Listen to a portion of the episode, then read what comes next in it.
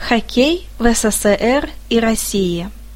Днем рождения хоккея в России и в СССР в целом считается 22 декабря 1946 года, когда в Москве, Ленинграде и Архангельске были сыграны первые матчи первого чемпионата СССР по хоккею с шайбой.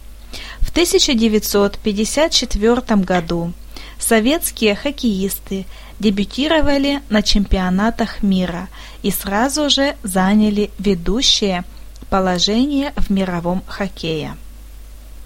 Уже первая встреча с канадцами закончилась победой советских спортсменов 7-2.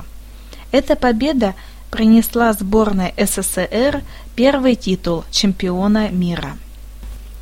В 90-е годы отсутствие стабильности побудило многих ведущих игроков искать счастье в богатых зарубежных клубах. Отечественный хоккей лишился своих звезд. И единственным утешением может служить то обстоятельство, что большинство из них не затерялись в чужом хоккее, а наоборот – являются лидерами, в том числе и в клубах НХЛ, и тем самым поддерживают высокую марку российской хоккейной школы.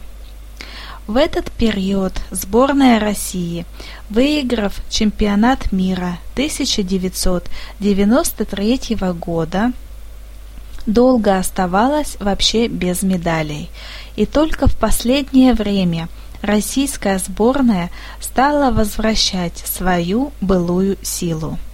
На чемпионате мира в Москве в 2007 году россияне оступились в полуфинале. В 2008 году, в год официального столетия хоккея, вернули себе звание чемпионов мира, обыграв канадцев в Квебеке.